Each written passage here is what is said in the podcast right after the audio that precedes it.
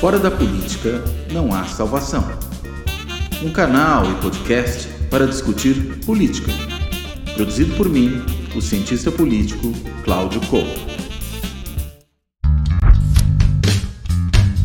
Olá, olá, bem-vindos ao Política na V, esse programa que é uma parceria entre a Carta Capital, o Fora da Política Não Há Salvação, do cientista político Cláudio Couto, e o é, TV GGN, do Luiz Nassif, eles estão aqui dividindo o programa comigo. Bem-vindos, Nassif e Cláudio Couto. É, eu vou citar aqui, né, no início desse programa, algumas, alguns dados né, é, sobre essa tragédia Yanomami. É, hoje saiu uma entrevista do Dário Copenauer, que é uma liderança Yanomami, dizendo que informou ao então vice-presidente da República, general Hamilton Mourão, da situação dramática que o seu povo vivia é, na Amazônia. Foram 21 ofícios para várias instâncias do governo federal ao longo dos últimos anos, também relatando a situação. É, na última semana, 29 crianças Yanomamis foram internadas com desnutrição grave, séria, já são quase 50 ao longo desse processo. São 20 mil garimpeiros hoje nas terras Yanomamis, 28 mil indígenas. É, obviamente que a gente, como jornalista, cientista político, e também como gente que pensa, normalmente evitamos é, declarações, palavras muito peremptórias, porque se tudo é, pode ser qualquer coisa, tudo é nada, ou seja, chama nazismo, fascismo, quando se usa isso com muita é, a torto e a direita, tudo vira nazismo e fascismo, nada vira nazismo e fascismo, mas, pergunta o Cláudio Couto e Nassif, neste caso não parece ter outra, dadas as circunstâncias, dada cada dia, a, a informação cada dia mais clara de que houve uma intencionalidade do governo Bolsonaro, dos seus ministros. Acho que genocídio é a palavra que cabe nesse caso, não me parece ter outra para falar disso, o Cláudio Couto e Nassif. Não, eu acho que é isso mesmo, Sérgio. Realmente, genocídio tem que ser usado com muito cuidado. Ele, por exemplo, foi muito usado em relação à questão da pandemia. Né? Mas se a gente for olhar a questão do ponto de vista mais estritamente jurídico, eu estou falando isso por quê? Porque se diz muito, e acho que com muita razão, que esses casos devem ser levados à AIA, né, para um julgamento pelo Tribunal Penal Internacional dos responsáveis por esse tipo de crime. Né? E no caso, por exemplo, da pandemia, faz muito mais sentido juridicamente falar em crimes contra a humanidade, né? porque você não tem um direcionamento específico ali nas políticas eh, trágicas que foram adotadas pelo governo federal, uma coisa generalizada, né? atinge a população brasileira do modo geral. Agora, quando a gente fala das populações indígenas, e aí no caso particular dos Yanomami, mas não só dos Yanomami, da população indígena, dos povos originários brasileiros, aí o que nós vemos é uma coisa aí sim em que a ideia de genocídio cabe muito mais precisamente. Tanto é assim que já se falava da possibilidade de se incriminar o Bolsonaro e vários dos seus auxiliares por genocídio no Tribunal Penal Internacional, se não até mesmo aqui dentro, mas estou pensando nessa questão da Corte Internacional, no caso das, dos povos originários. Né? E essa é uma diferença importante. Por quê?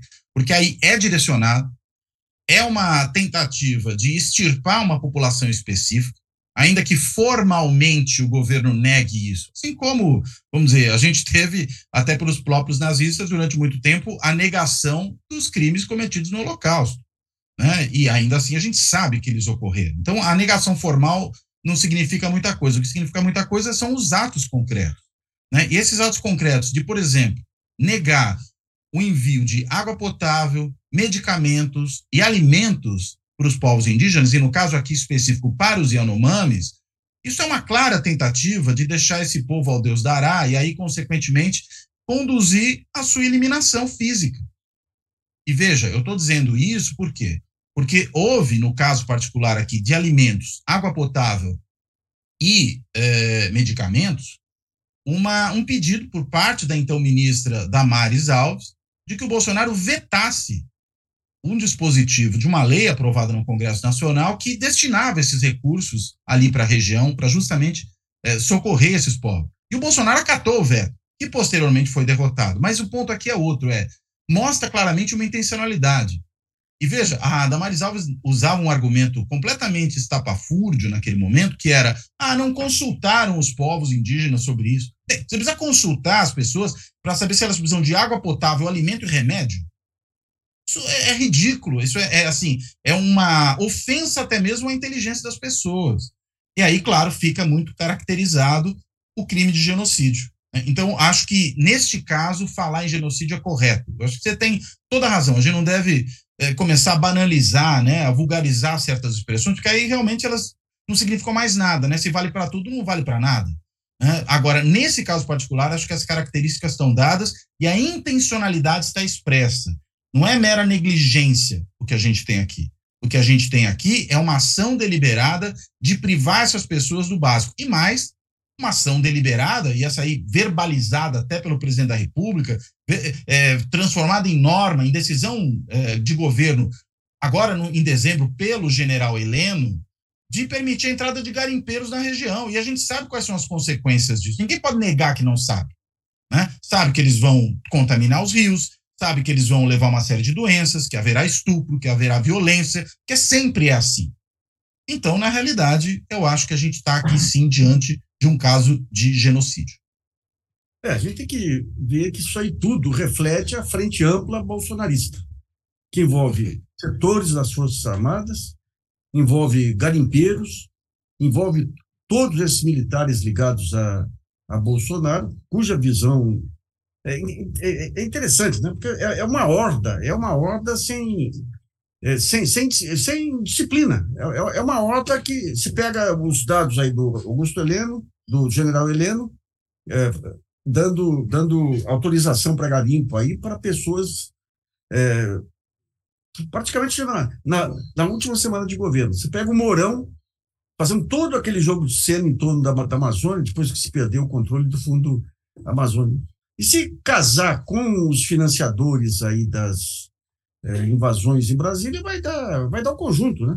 Vai dar o conjunto. Ou seja, é, confirma-se que realmente o país ficou esses quatro anos dominado por milícias, e milícias infiltradas também nas Forças Armadas. Né? Isso, isso, é, isso é mais grave, quer dizer, é mais grave do, só, do que, o, o, vamos dizer assim, o DNA ou a, a, o pendor golpista das Forças Armadas. Você vê, na verdade, que o momento do, do, do, da, do alto comando, dos generais, é, da, do, dos, dos, dos, das maiores patentes, é, é, é, pior do que isso, porque, na verdade, além de tudo, é um conluio com uma coisa que é anticapitalista, não é que eles são liberais, ser, ah, são liberais no pensamento, são contra o programa desenvolvimento, não, é realmente cedendo ao, ao, ao, que, é de, ao que é de pior, quer dizer, é cedendo ao, ao crime. Parte das Forças Armadas brasileiras, na, da ativa ou na reserva, hoje da guarida à criminalidade. É, um, é quase para uma coisa paramilitar. É quase uma milícia fardada Sim. com soldo e armas cedidas por nós, cidadãos. Né? Ou seja, se, se, a gente pega lá atrás aí o pessoal da Barra Pesada, do Silvio Frota, o pessoal dos Porões, você vai ver quem? O Major Curió, que ganha como recompensa garimpos aí em Serra, em Serra Pelada. Você vai ver é, o pessoal aí dos Porões que ganham linhas de ônibus, ganham é, que serve, depois vão, vão, vão, vão, viver, primeiro sendo guarda-costas de, de bicheiro e depois montando as suas milícias. Então, digamos, esse submundo ele está muito, muito ligado por conta da complacência das Forças Armadas com a sua disciplina. O que eles fizeram lá atrás, esse negócio de, de não permitir a punição de torturadores e tudo, eles, eles criaram toda uma organização criminosa em cima disso. Agora, o meu receio, o que, que é? Você tem agora, com esse esquema que foi montado aí para invadir Brasília, você tem uma organização criminosa nacional, aparelhada, com financiadores, com os estrategistas, com os é, da vida aí, e esse pessoal fora do poder e sem conseguir dar o golpe, qual vai ser o próximo passo deles? Vai ser se, se juntar as milícias já existentes e aumentar substancialmente aí o poder do crime organizado. Né?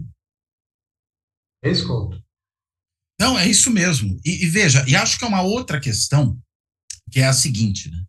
Você tem um projeto dos militares, a gente está falando aqui de milícia infiltrada no meio militar, mas você tem um projeto dos militares que já é anti-indígena há muito tempo, desde a ditadura militar.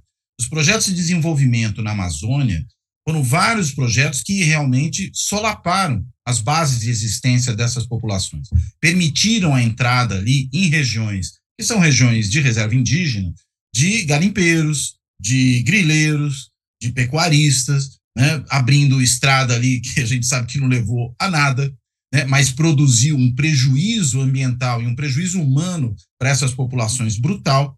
Né? E veja, desde aquela época, né, a Biblioteca do Exército, por exemplo, publicava livros tratando da questão do, do, do povo Yanomami da política indígena como uma forma de, digamos, infiltração de interesses estrangeiros na Amazônia, de venda né, de interesse de, do, do Brasil, de venda da Amazônia. Até mandei para o Cacá, se ele puder colocar a imagem que eu mandei para ele, acho que seria interessante. Né? Um livro é, do Carlos Alberto Lima Mena Barreto, A Farsa Yanomami, né? em que aparece ali um indivíduo loiro de olhos azuis ocultado por uma máscara de um indígena.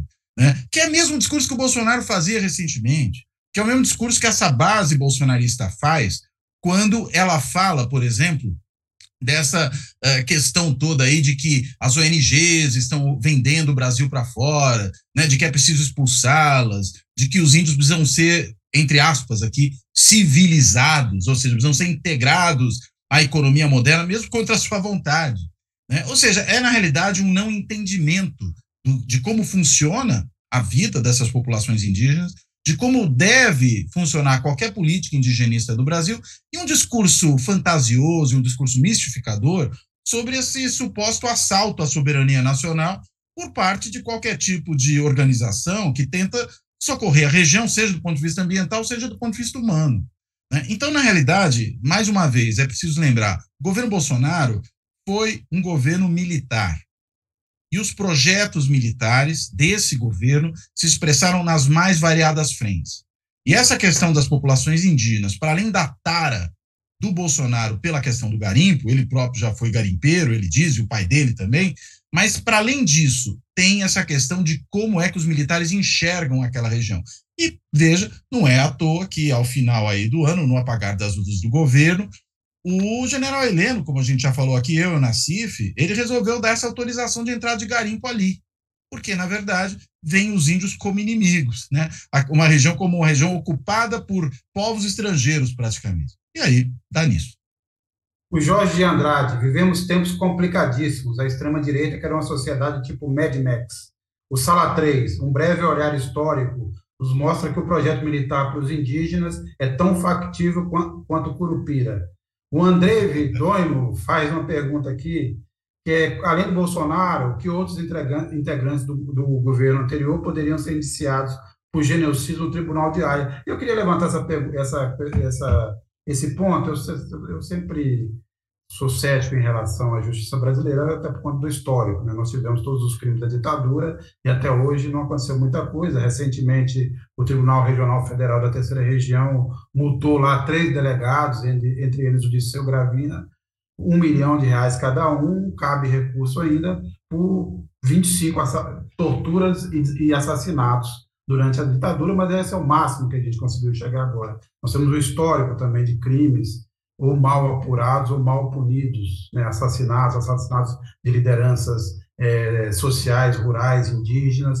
Então, a, é, reforçando essa pergunta aqui, é, desta vez é possível que a gente tenha alguma punição, vamos dizer assim, mais categórica e exemplar para o que a gente está vendo, ou corremos o risco de denunciar, saber de tudo que aconteceu, mas que isso, como sempre, é, termine da forma sem grandes punições ou punindo os, os menos relevantes sub do sub. o sub do sub. É. Eu acho o seguinte, tá, tá, tá, tá uma, uma, você tem um grupo de, de um grupo não, é uma, uma, uma, dupla de especialistas em área militar que se transformaram em ombudsman da, da, da, do jornalismo. Então, qualquer matéria que se sai sobre militares, você tem que colocar todos no mesmo, no mesmo baú, porque senão você está tergiversando aí. Você teve uma onda, uma onda aí bolsonarista, uma coisa é votar no Bolsonaro, outra coisa é, é, é ir para a indisciplina total aí. E essa onda é, fez com que muito militar legalista ficasse quieto. Ou seja, essa ocupação que teve em territórios militares em todo o país foi uma ordem dada pelo comando do Exército aí, o general que saiu e o general que foi demitido agora, esse general Arruda aí, falação, né? É.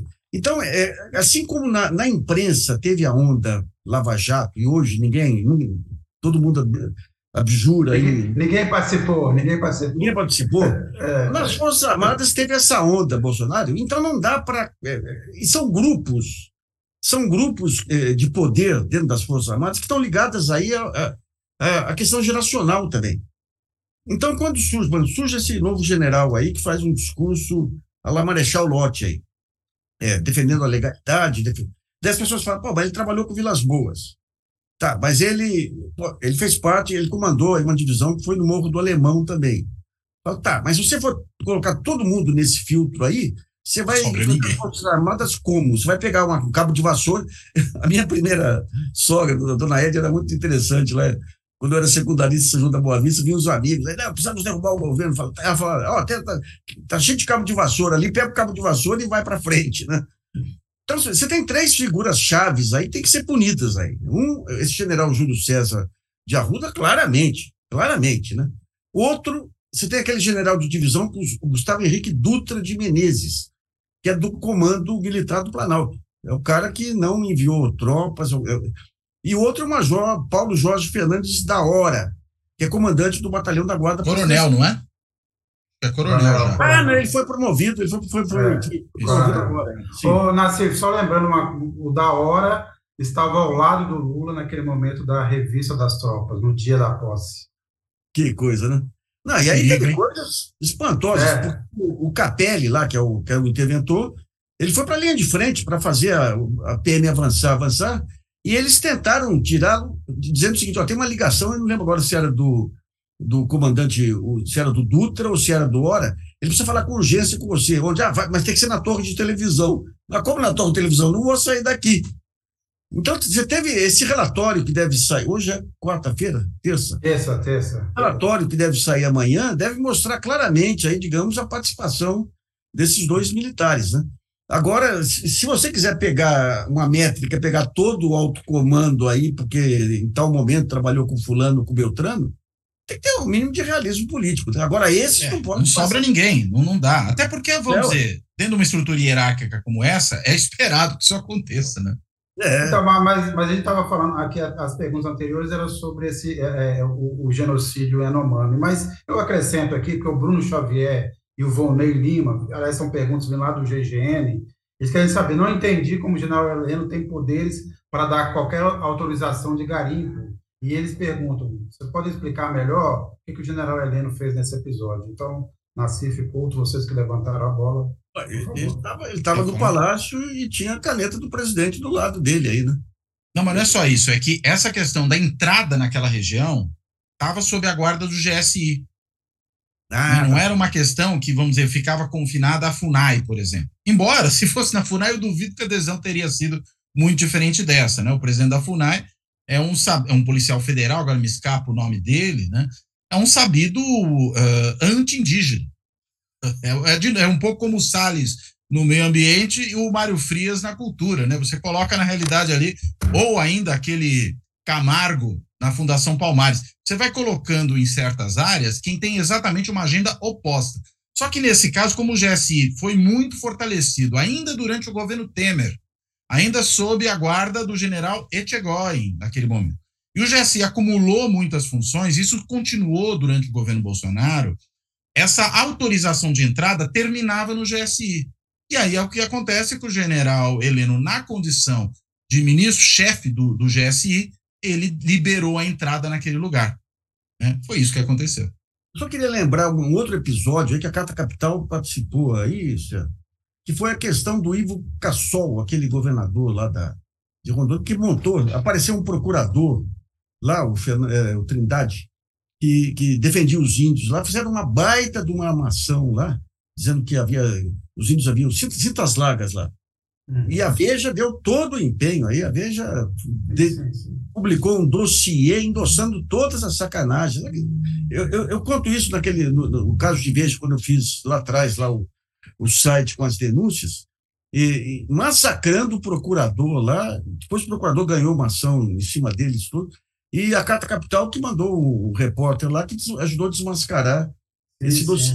Então, essas jogadas com terras indígenas, eu acompanhei dois momentos, dois momentos. Lá no começo de carreira, ainda na, na, nos anos 70, quando teve a questão da cassiterita em Rondônia, em Rondônia, que você tinha lá o interventor militar que fez todo o carnaval lá. Inclusive, ali, ali foi tirando índio, tirando garimpeiros é, autônomos aí, né? E depois na, na, Transamazônica. Eu acompanhei a última leva de colonos que foi para a Transamazônica também. E ali você tinha a presença militar em todos os níveis, né? E a ideia era, ocupação, inclusive tudo desorganizado, você não tinha terra agricultável lá, a pessoa ficava. Mas a, a ideia era ocupar para tirar índio, efetivamente. Né? Ô, Nassif, a gente está sofrendo um processo aí do general Mourão, porque no, nos últimos dois anos, né, 20 e 21 e 22, a gente fez uma série de matérias, mas uma delas era das vezes em que o Mourão recebeu garimpeiros ilegais é, é, no, no, gabinete. E, é, e é, as matérias basicamente mostram a agenda e a gente que está com processo já sendo investigado. E uma outra matéria também foi o fato de que essa ocupação, tanto da FUNAI quanto do IBAMA, por policiais militares, vários deles oriundos de São Paulo, da Rota, e que, na verdade, passaram a agir contra os ativistas, contra os que denunciavam os garimpeiros. Há vários relatos em reportagens que a Carta Capital fez de é, agentes, então, do IBAMA e da FUNAI, levando ativistas para fora do, das fronteiras dos estados e mandando eles ficarem quietos, porque eles estavam incomodando o trabalho é, do garimpo. Do garimpo, sem contar a decisão lá do, do governo de Roraima que proibiu que você o direito que a, que a FUNAI e o IBAMA tinham e outros agentes de queimarem, né, de usarem o poder de polícia para, por exemplo, confiscar ou quebrar ou queimar é, material de garimpo e de outras de outros tipos de, de crimes e de criminosos que atuavam na região. É, fora aquele, aquele grupo, vigilantes da floresta, uma coisa assim, que tentaram imputar a eles os incêndios que ocorreram é, na Amazônia, né? Isso mesmo. É, é uma ação que envolve muitos interesses, efetivamente, e tem... E uma inversão, né? Envolve várias, uma não, né? Várias inversões, né? Você é. não só coloca a raposa para cuidar do galinheiro, para usar a expressão popular, como você imputa aos que têm, na realidade, uma ação ali, uma atividade de proteção da região, os crimes que eles, que, que os seus apaniguados cometem. Né? É, é esse o governo que terminou. Ah, Eu acho que nesse caso indígena e ambiental isso é ainda mais claro. Ah, usou exército e polícias militares para proteger bandido. Basicamente isso. Exato, assim, então, exato. O general Custer é um herói.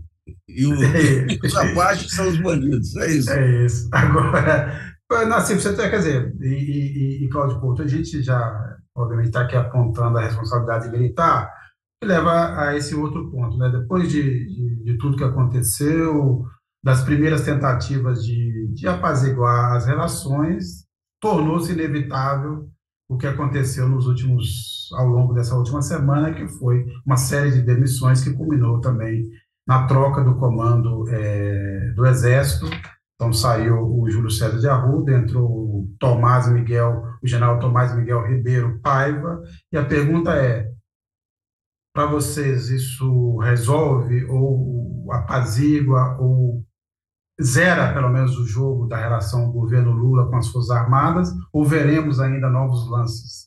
Não, não zera de jeito nenhum. Eu acho que esse é o primeiro lance de uma série de outros que são importantes. Agora, era fundamental fazer isso nesse momento. Né? E acho que, de certa maneira, o presidente Lula ele acabou transformando o limão numa limonada né? nessa história. E veja só que interessante. Ele é, optou por cautela no primeiro momento e seguindo a orientação aí do Múcio, nomear os mais antigos das três forças, seguindo a tradição militar no seu sentido mais estrito. Né? Nomeou os mais antigos. O general indicado para comandar o exército, Arruda, cometeu todos esses desatinos que nós vimos. Né? Ao cometer, o presidente foi, vamos dizer, perdendo a paciência, foi um, foi dois, foi três. Na terceira, que culminou ali naquela questão do ajudante de ordens do Bolsonaro, responsável, indicado, né, para comandar justamente aquele pelotão ali em Goiás, próximo a Brasília, que é o pelotão que, em última instância, segura as pontas de qualquer eventual situação de ataque à capital federal, né, ou seja, você entregar para um bolsonarista é, vamos dizer, da família estendida do Bolsonaro, praticamente. Os cuidados sobre a segurança da presidência da República e dos três poderes. Né? O que é uma coisa inacreditável, impensável, ainda mais agora que esse indivíduo, né, como foi mostrado aí, está envolvido na rachadona federal, distribuindo aí, pegando recursos para a família Bolsonaro, que veja, nem é o mais grave, eu acho. O mais grave é a proximidade dele com o Bolsonaro, sabendo do que se trata. Sabendo que a gente está falando aí de um presidente golpista, esse que saiu, né, de um governo golpista, de militares golpistas, e você vai dar para esse cara a incumbência de ser a principal fronte protetora no entorno do Distrito Federal. Não dá. Né? E aí o cara dançou. Agora veja, ele, quando indicou esse sujeito. Cláudio, dançou, deixa eu só lembrar, se dançou, mas ainda teve o desplante de querer convocar uma reunião com o alto comando Sim. Para analisar a situação política do país, ou seja, para analisar a própria demissão. Para ver se ele claro. teria apoio para quê? Para resistir à demissão? O que, que é isso? Mas desplante é o que não falta. Né? Inclusive porque eles ficaram tão, poder, tão empoderados durante esse governo Bolsonaro, né? e isso, vou insistir, começa já no governo Temer. O Temer tem essa imensa responsabilidade pelo tamanho desse estrago. Né? É bom sempre se lembrar disso. Não foi uma coisa só do bolsonarismo, mas foi uma coisa já gestada no governo Temer. Mas, enfim, eles se sentiram tão empoderados que ele podia tudo. Né? Podia, inclusive, dizer presidente: não, não vou cumprir suas ordens. Como se o presidente não fosse o comandante em chefe. E ordens, veja, dentro da legalidade. Você não está falando de ordens ilegais. Ele até faria muito bem se não obedecesse. E deviam ter feito isso no caso do Bolsonaro, né? Mas nunca fizeram. Né? E aí resolveram fazer agora em, com ordens legais. Bem, e aí, só que veja, ao demitir esse sujeito e indicar o segundo em, em, em, na, na, ordem aí de, de, de antiguidade, o Lula eh, não só corrigiu esse problema de início, pelo menos um primeiro problema, mas ele também sinalizou o seguinte: olha, da minha parte não faltou boa vontade. Tentei, não deu.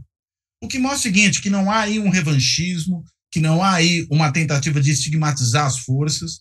O que houve aí foi necessidade de falar a única linguagem que os militares entendem, que é a da disciplina. Né? É só isso que eles entendem. E numa disciplina, é, vamos dizer, decisiva, uma disciplina que vem e fala, ó, é isso e acabou.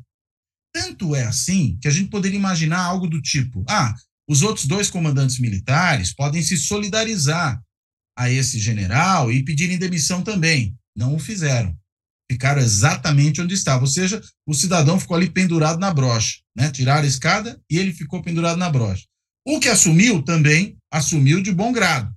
Não se negou a assumir essa incumbência. Agora, os próximos lances a gente vai precisar ver. Quanto tempo vai demorar a demissão aí, ou mais, mais do que a demissão, né? Nem foi ainda empossado.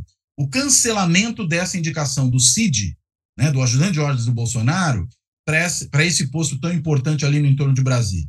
Quanto tempo vai demorar? Porque há resistências dentro do Exército. Né? Eles falam, ah, queremos uma solução técnica e não política. Não, o problema é político.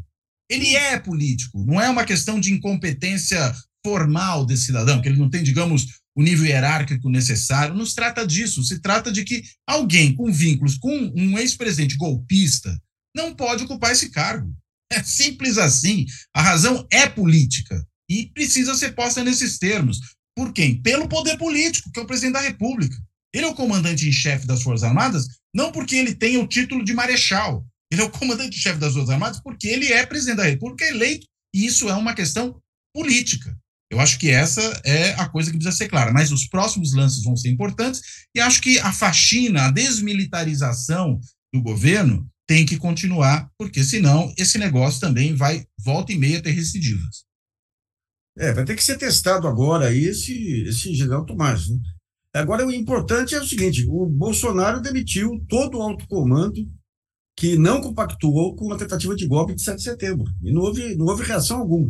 Aliás, um dos argumentos que disseram que foi levantado da reunião do alto comando foi isso. Falou, ó, demitiu todo o alto comando aqui, Marinha, Exército e Aeronáutica, e não houve nenhuma reação.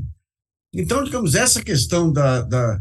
Mas o ponto, o, ponto, o ponto relevante aí, que foi. Ontem eu até levei um rapaz muito bom lá da Universidade Federal Fluminense, ele ponderou isso aí.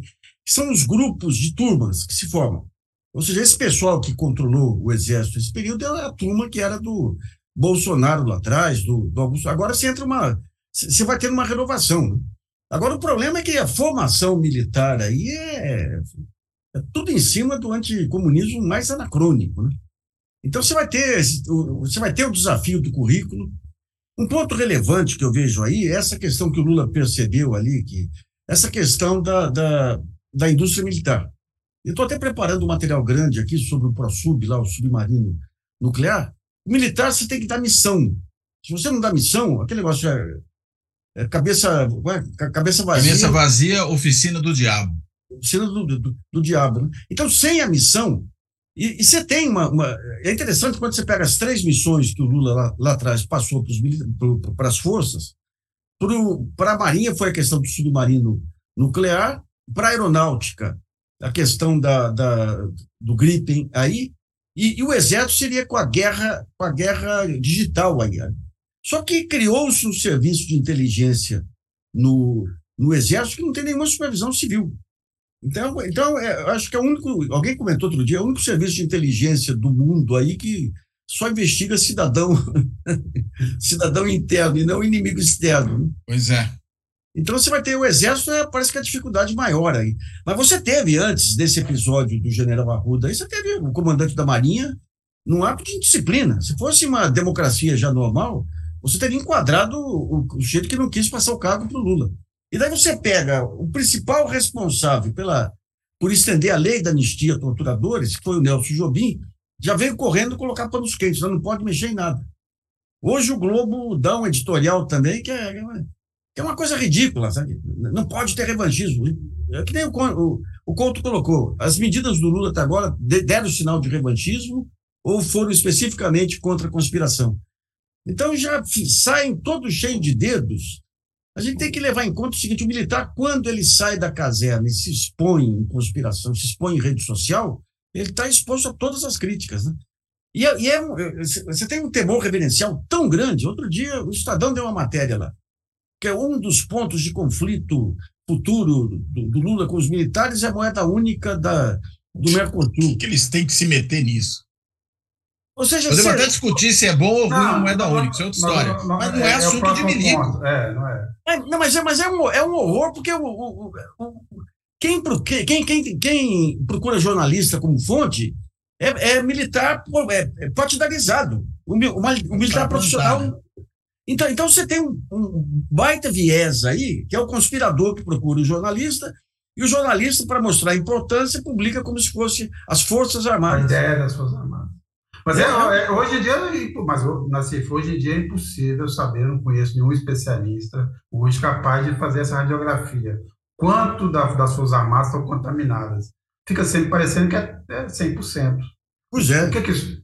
Então, mas você tem uma, uma parte silenciosa aí, que eu não sei quanto que representa, que estava incomodada com essa radicalização e tudo, e não se manifestava porque a onda estava em outra direção. Os, comandos, os comandantes estavam em outra direção, o presidente estava em outra direção, então você tem que dar a folga agora, entrando esse general Tomás aí, mas ele vai ter que mostrar serviço aí, punindo militares que. que mas é interessante. É, lembremos que ele, por exemplo, permitiu os acampamentos em São Paulo, ele tem. Não, mas é que tá, aí que tá. Aí foi ordem, ordem do comandante-geral.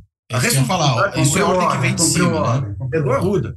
Mas eu vi, por exemplo, uma, uma procuradora militar que está investigando ali, ah, meu Deus, olha, é, é, é, ela desculpa mais os militares do que, do que aquela nota da, da, do, do, do, do, lema lá sobre americana, sabe? Todos estavam lá, foram. Uma espécie de aras. É.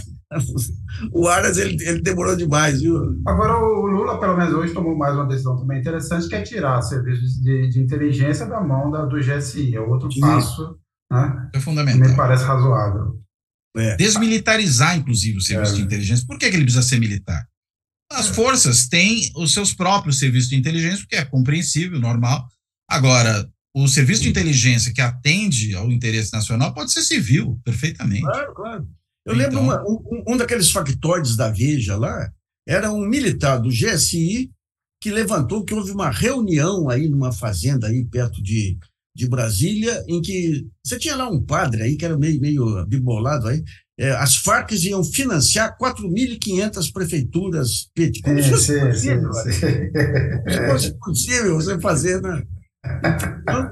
Quem acredita nessa tipo de Não, bobagem? capaz, né? criatividade. O jornalismo brasileiro assim, fleta com, com Pulp Agora, se esse é o assim, serviço de sempre- inteligência, estamos muito mal, né?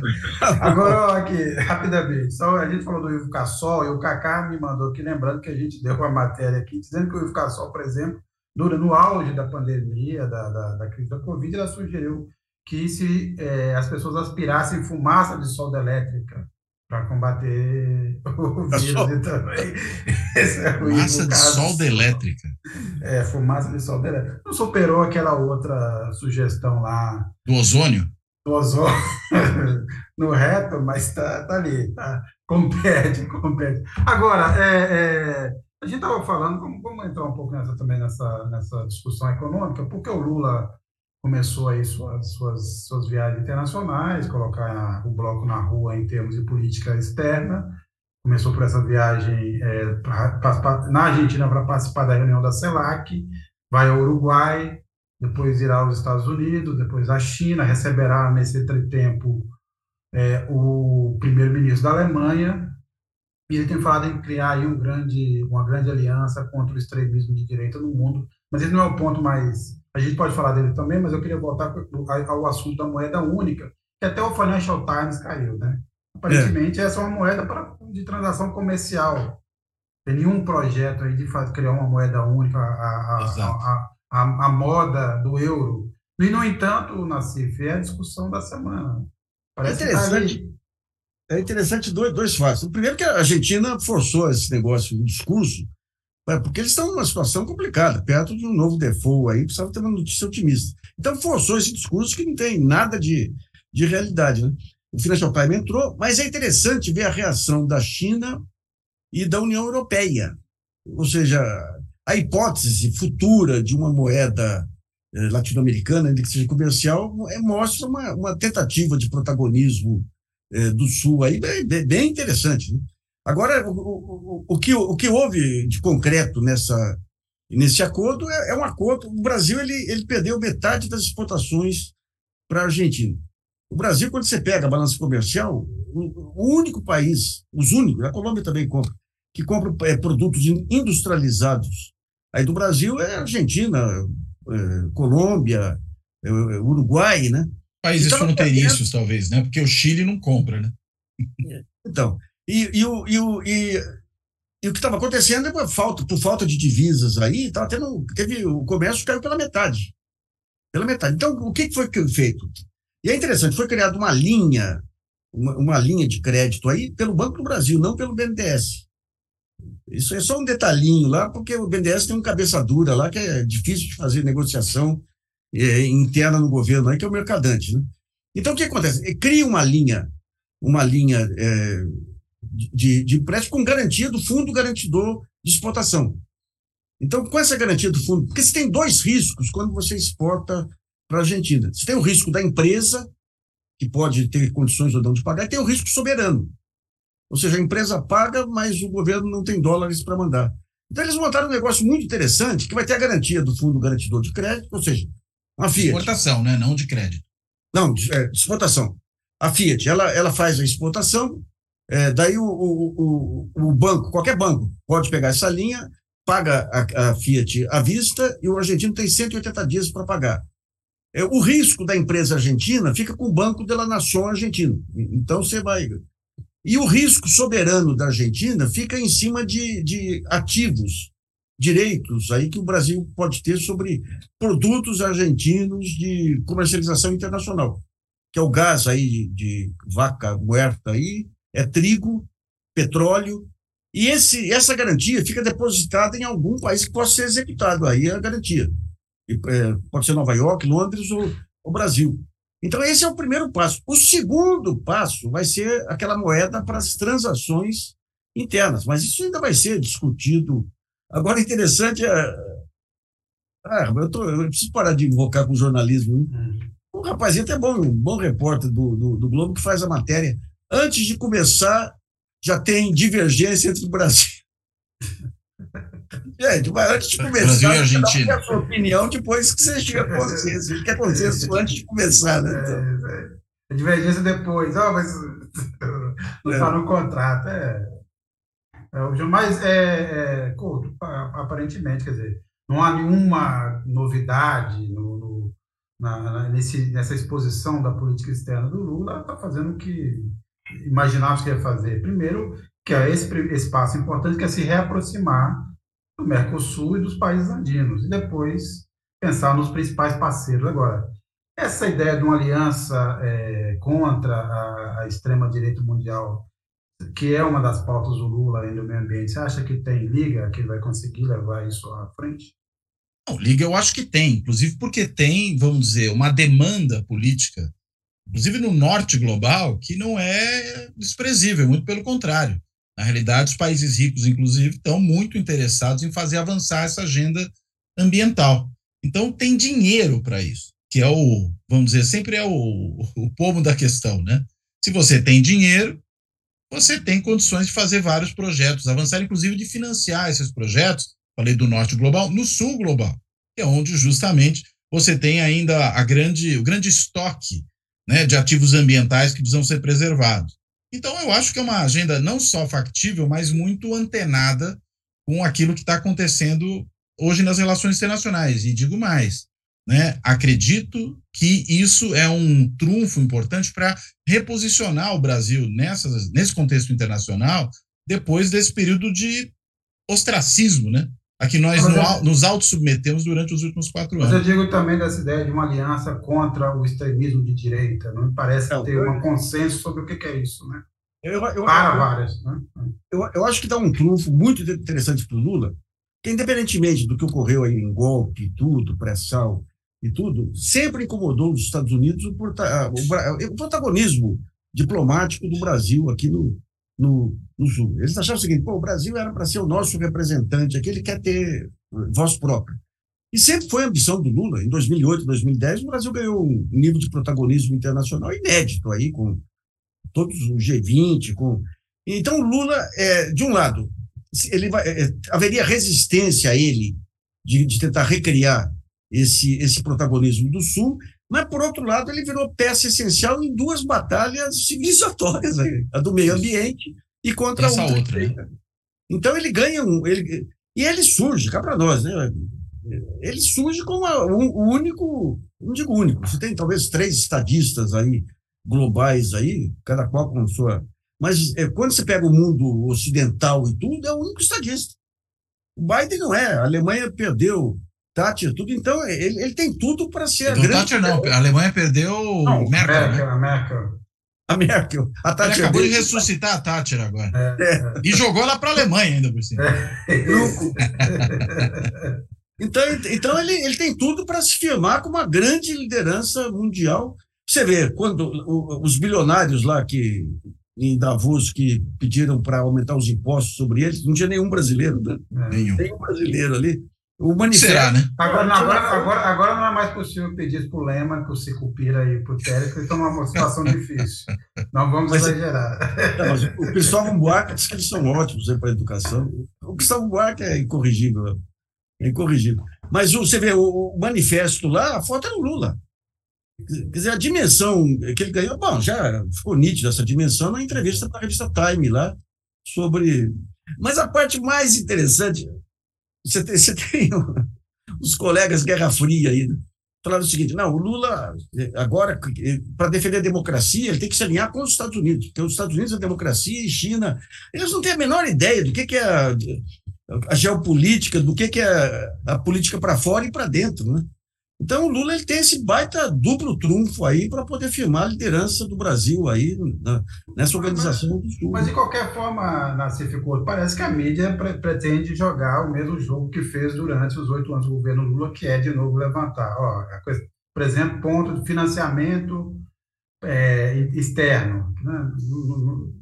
Todo mundo já está cansado de dizer que é o seguinte, você não está financiando o país exatamente, você está financiando, tá financiando a exportação, né? Né? E quando você financia, você está levando um monte de produto, mas não adianta. É, mas vai voltar, já começou. Ah, já. vai cobrar o dinheiro da Venezuela, vai voltar a emprestar para a Argentina, que está numa situação difícil. Vai, é, vamos viver de novo em relação à política externa do Lula? Vocês acham o mesmo embate, esse embate um tanto quanto vira-lata que a gente sempre tem aqui, quando pensa a posição do Brasil em termos internacionais? É, acho que tem que colocar claro que a gente está falando de uma espécie de Exim Bank. Né? É isso que, disso que se trata. E aí tem que deixar isso muito claro. Aí eu acho também que tem uma falha na maneira como se comunica esse tipo de decisão. Né? Porque fica parecendo realmente você está, na verdade, doando dinheiro para esses países a fundo perdido, né, sem qualquer tipo de contrapartida. E não se trata disso. Então, acho que isso precisa ser muito mais bem propagandeado pelo governo. Porque se vier a ser mais bem propagandeado, aí sim, eu acho que você começa a ganhar uma batalha de comunicação nessa área. É disso que se trata. Né? Agora, Enquanto isso não acontece, vira esse esse rame-rame, que, aliás, é de uma. Você falou, né? Vira latismo, né? É de uma pobreza, de uma indigência intelectual, assim, brutal, né? Dá até, é aquela coisa que dá até preguiça de, de discutir. É um pouco no nível do comunismo como ameaça, né? É mais ou menos no mesmo patamar, só que é mais, vamos dizer, moralista nesse caso do que no outro. É, sacanagem foi que, digamos, com essa deturpação do conceito de Exim Bank que a mídia fez, a Lava Jato criminalizou isso aí. Claro. Teve um episódio tudo, né? lá de 40 funcionários do BNDES, inclusive grávidas lá, com condução coercitiva e helicóptero da Globo filmando lá. Um, um dos episódios mais. E o pessoal de Brasília, hein? Foram procuradores de Brasília, não era nem, nem, nem os do Paraná. Né? Então, então você vê que é, é interessante esse negócio da criminalização, da, o uso do, do Departamento de Justiça americano para essas jogadas aí. Né? Quando você pega o submarino brasileiro, Vamos só pegar esse exemplo aqui. Eu fico irritado quando a gente começou a mostrar a influência do Departamento de Justiça na Lava Jato, alguns colunistas até de boa formação aí vieram com a história, não, isso é teoria conspiratória, imagina, a CIA fazer conspiração, né? Mas quando você não pega... aconteceu nunca, nunca. Mas quando você pega o submarino nuclear, no mesmo momento em que o Brasil, a França descobre lá um baita de um reator, um baita de um reator que é o que complementa, complementa o submarino. Você teve aqui a Lava Jato pegando o almirante Otton em cima de informações entregues diretamente ao Janot por uma advogada do Departamento de Justiça, e teve o Ministério Público suíço, o mesmo que atua na Lava Jato, em parceria com o Departamento de Justiça, investindo contra a Alstom, que era a empresa francesa, eh, denunciando, fazendo diversas denúncias. Eu estou com essa história, devo soltar amanhã. Então, eles pegam um executivo da Alstom, prendem e diz o seguinte: se você concordar em espionar para o FBI, nós soltamos. Ele não topa. Então, eles vão em cima do presidente da Alstom. Daí, o presidente da Alstom topa vender a Alstom para a GE. Para a GE, que é. A GE é o interesse político americano, geopolítico, está diretamente ligado à GE. Daí, cinco dias depois que eles entregam, inclusive passando por cima de propostas mais é, maiores aí de, de, de, outros competidores, os diretores saem da, da, da, da, da alça de mira. E daí você mata a chance da França da França ser um protagonista aí da parte nuclear. Daí vem a guerra da Ucrânia. Daí, e, o, e o cara que, que, que topou isso foi Macron, na época ministro da Economia.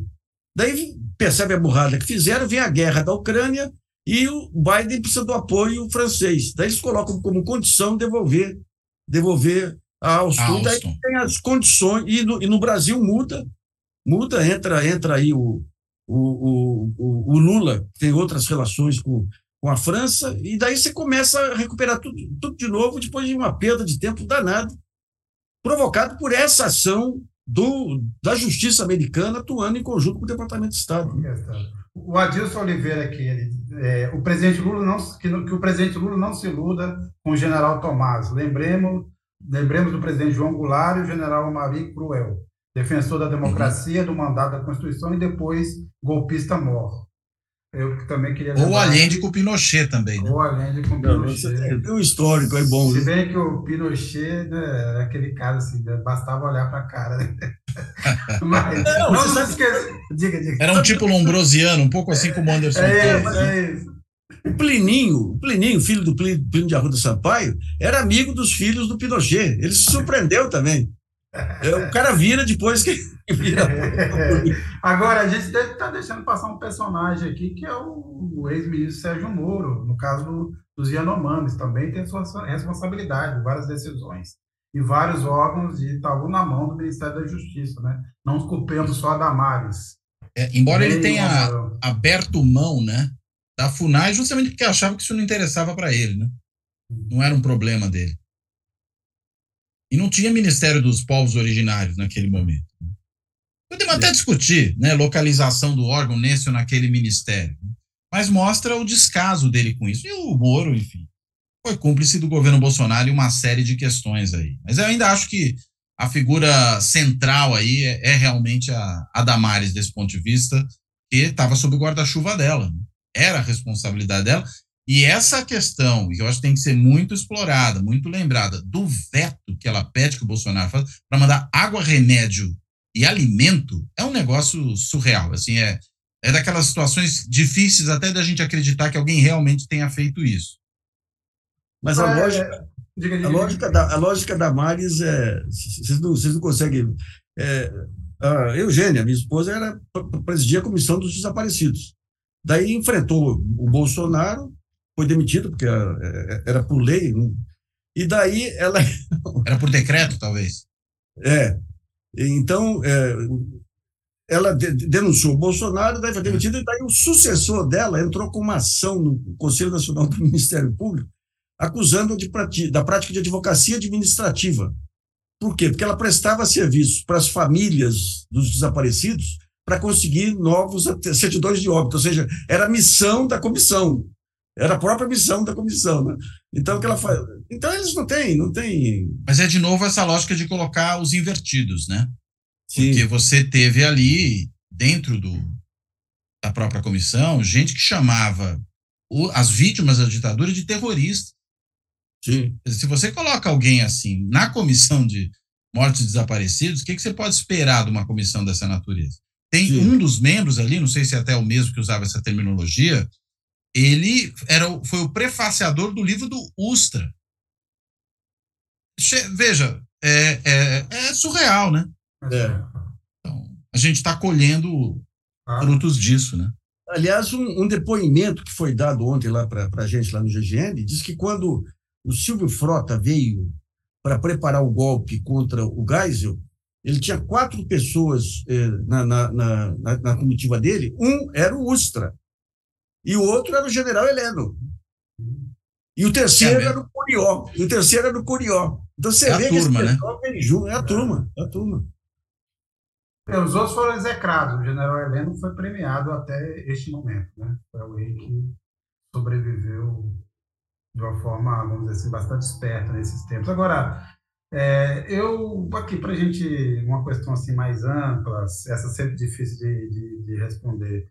Uma situação em que, tá, estão as Forças Armadas execradas por parte do bolsonarismo, que acho que eles foram covardes, de certa forma sendo enquadrados pelo, pelo Lula, que virou o jogo nesse momento. Com o Bolsonaro e, e sua turma cada vez mais enrolados, perdendo influência, perdendo poder, perdendo interesse. Você nessa altura esse bolsonarismo ou essa extrema direita brasileira já não já não fala em nome do Bolsonaro, já não, não já não apela ao Bolsonaro, apela a outras a outras coisas e, critica o Lula. É, diante desse cenário, eu pergunto, de onde nascerá a oposição ao governo Lula? Cláudio Couto, você já tem alguma noção? É, essa é uma boa questão. Acho que das Forças Armadas, não, certamente, pelo que você colocou. Inclusive, acho que é um momento único talvez na nossa história, para enquadrar finalmente as Forças Armadas. Não é uma coisa que acontece de um dia para o outro, mas é um processo que está em curso e acho que ele tem que continuar até o fim. Né? Ou seja, tem que colocar os militares definitivamente fora da política. E a gente tem aqui uma condição é, particular, por quê? Por conta de tudo isso que está acontecendo, ou seja, o governo Bolsonaro ele pode, ter, pode significar para as Forças Armadas brasileiras o que a Guerra das Malvinas significou para as Forças Armadas argentinas um desastre tão grande, tão vergonhoso, que permite o seu enquadramento. Então, acho que esse é um ponto. E aí, da onde vem a oposição? Olha, tem uma disputa aí, né? Hoje acontecendo. É, acho que tem uma queimada de largada do, do Zema. Até ouvi alguém comentando esses dias, não me recordo agora quem foi, mas eu adorei o comentário. Falou que nunca tinha visto um mineiro apressado. Primeiro que viu é o Zema. Né? É quem fez questão de já começar a se colocar aí como substituto do Bolsonaro desde esse momento. Né?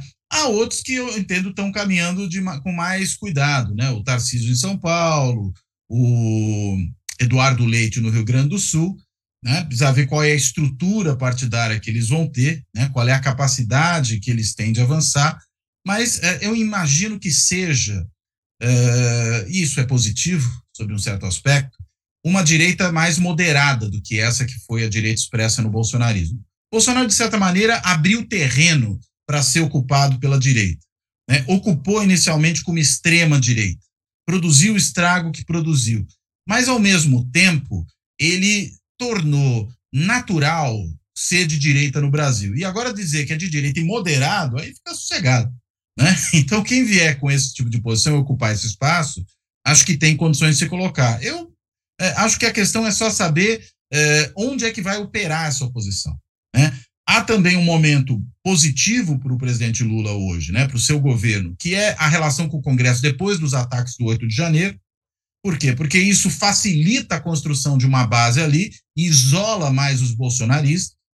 Agora, precisa ver se dentro dessa, de dentro dessa base, que pode ser construída de forma um pouco ampliada, pegando partidos mais ao centro e à direita, se dali vai surgir uma dissidência em algum momento que vá se constituir nessa oposição. Eu não acho que ela vai aparecer no Congresso, eu acho que ela vem dos estados. Né? E daí é que eu aposto muito mais na liderança de alguns desses governadores, e a meu ver, hoje, os dois que têm mais capacidade de levar isso adiante são realmente o Tarcísio e o Eduardo Leite. O Zema correndo por fora, e como eu já falei, acho que queimando um pouco a largada e querendo ser muito bolsonarista. Inclusive, deu uma. Num momento que não é bom, né, ser bolsonarista. Até disse agora, poucos dias, que a única coisa que o diferencia do Bolsonaro é que o Bolsonaro é mais exaltado e ele é mais moderado. Bem, não é um bom momento para dizer que é só isso que o diferencia do Bolsonaro. Tem tanto problema acontecendo que acho que isso não pega muito bem para ele. Por isso que acho que além de queimar a largada, a estratégia está equivocada no caso dele. Queimou a língua também. É. É, a gente tem que levar em conta também que o Lula é, todos é, esses episódios aí, o Lula sai engrandecido aí, sai com uma, uma força moral muito grande, mas tem que, temos que ver daqui a um ano como é que vai estar. Né? Eu não acho o Bolsonaro galinha morta, não. É, esse, esse tipo do bolsonarista aí, o truculento, o pequeno empresário do interior, é, as rezadeiras aí, os evangélicos, eu não acredito que vão. Você vai conseguir alguém com a empatia dele para pegar a malta aí do jeito que ele pegou. Sabe? Então eu não considero carta fora do baralho, não. Eu acho que ele vai se recolher. Não sei. É, você tem essa dúvida se ele será punido com ou não aí, se isso acirra ou não o radicalismo? Não sei. Isso aí vai depender. Eu apostaria que ele se torne inelegível. Eu é. acho que ele, se, ele, é, ele é inviável para 2026 e até para 2030. É, agora ele tem, ele tem os filhos aí que são Sim. São a... Sobretudo o Eduardo. É, o Eduardo é o ideólogo aí. Então, tem, tem, tem, o bolsonarismo tem fôlego ainda para, apesar de todas as aberrações que produziu, para se manter aí. Né? Mas ah, nenhum deles tem a espontaneidade do Bolsonaro, que é uma vantagem, não, né? É o único liderança. que costa o saco em público com a maior naturalidade. É né? isso, Sim. É isso. ninguém também, deixa a farofa cair, ninguém acha que ele está é só simulando. Ele é, assim mesmo. É isso, isso é, parte da autenticidade. É. Brasil, Brasil, Brasil. Passaram aqui dois, duas. duas é, Nisso, duas... desculpa, só uma coisa. Nisso o Zema tem um ponto. Hum. O Zema encarna um pouco esse perfil mais do que os outros dois. Né? O Tarcísio é muito burocrático, né? O, o, o, Eduardo Leite tem a questão da orientação sexual, que pode pegar de maneira muito pesada junto ao público evangélico. Né? Agora, o Zema, desse ponto de vista, tem uma vantagem. Além, além de ser o tipo Mauricinho, né? O Eduardo Leite realmente é um Muito. menino criado. Já viram, Leite, já viram ele, ele, ele fazer meme assim para. Pra... É... Não, mas até isso eu acho que para o Zema ajuda. Ajuda? É ridículo, é, mas é, ajuda. o Zema é, é, isso. Agora, passaram por aqui a Silvana Leal e a Rosana Serioli Molina. Acho que elas queriam ir para talvez para o Terça Livre ou para o Brasil Paralelo, mas entraram aqui. A Silvana Leal, Forças Armadas SOS. Forças Armadas SOS. Ela ainda acredita nas Forças Armadas. Esse canal é comunista. É bom avisar os militares, provavelmente eles não saibam disso. Se souberem também, vão entrar no lugar errado. Por exemplo, se depender do Pazuello, Pazuello, verifica aí. GGN, Carta Capital e Fora da Política na Salvação. Ele não vai conseguir encontrar. Mas os marcianos conseguem. e tem a Rosana Serigioli Molina. Tem que, falando sobre os Yanomamis, essa história de que eles estavam na Venezuela, né? tem que ver se esses índios estão mesmo no Brasil. Vocês acham que pode ser uma montagem do governo venezuelano? Você acha? Olha, as pessoas acreditam no que querem acreditar, né? E surgiu tanta história estapafúrdia, até essa de usar código Morse para falar com extraterrestre, né? É, como se os, os extraterrestres, inclusive, conhecessem o código Morse, que é uma coisa interessante, né? Só para começar a conversa. Enfim, não dá para esperar nada dessa gente, né? Só vem esse tipo de bobagem mesmo. Deixa para lá, a gente só ri um pouco porque é ridículo mesmo. É, é um delírio infinito. Bem, eu queria agradecer que nos acompanhou, Nacife, Cláudio Couto, Semana Agitada. É, de qualquer forma, é sempre bom. É, deixa eu fazer um convite aqui para o pessoal. Passa, passa, passa. Né? É, vai ter um, um evento interessante para quem estiver em São Paulo, na Grande São Paulo aqui, né, que é o Cidade do Futuro, que vai ser amanhã, né, dia 25 de janeiro, aniversário da cidade de São Paulo, é, e que vai ser ali é, na Associação dos Advogados de São Paulo, né, na ASP, na Álvares Penteado, Rua Álvares Penteado 151, que é no centro, né, no centro histórico de São Paulo.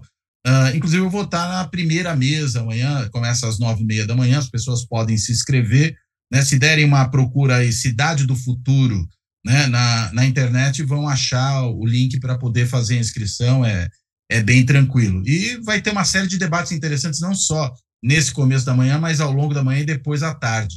Então, acho que é um, para quem quiser ver uma discussão interessante sobre política, pensando também a questão urbana, mas não só a questão urbana, Fica aí o convite, Cidade do Futuro, na Álvares Penteado 151, na Associação dos Advogados de São Paulo, a partir das 9 da manhã, nesse dia 25. Dado recado. Isso aí, pessoal. Até mais. Até mais. Valeu, gente. Um abraço.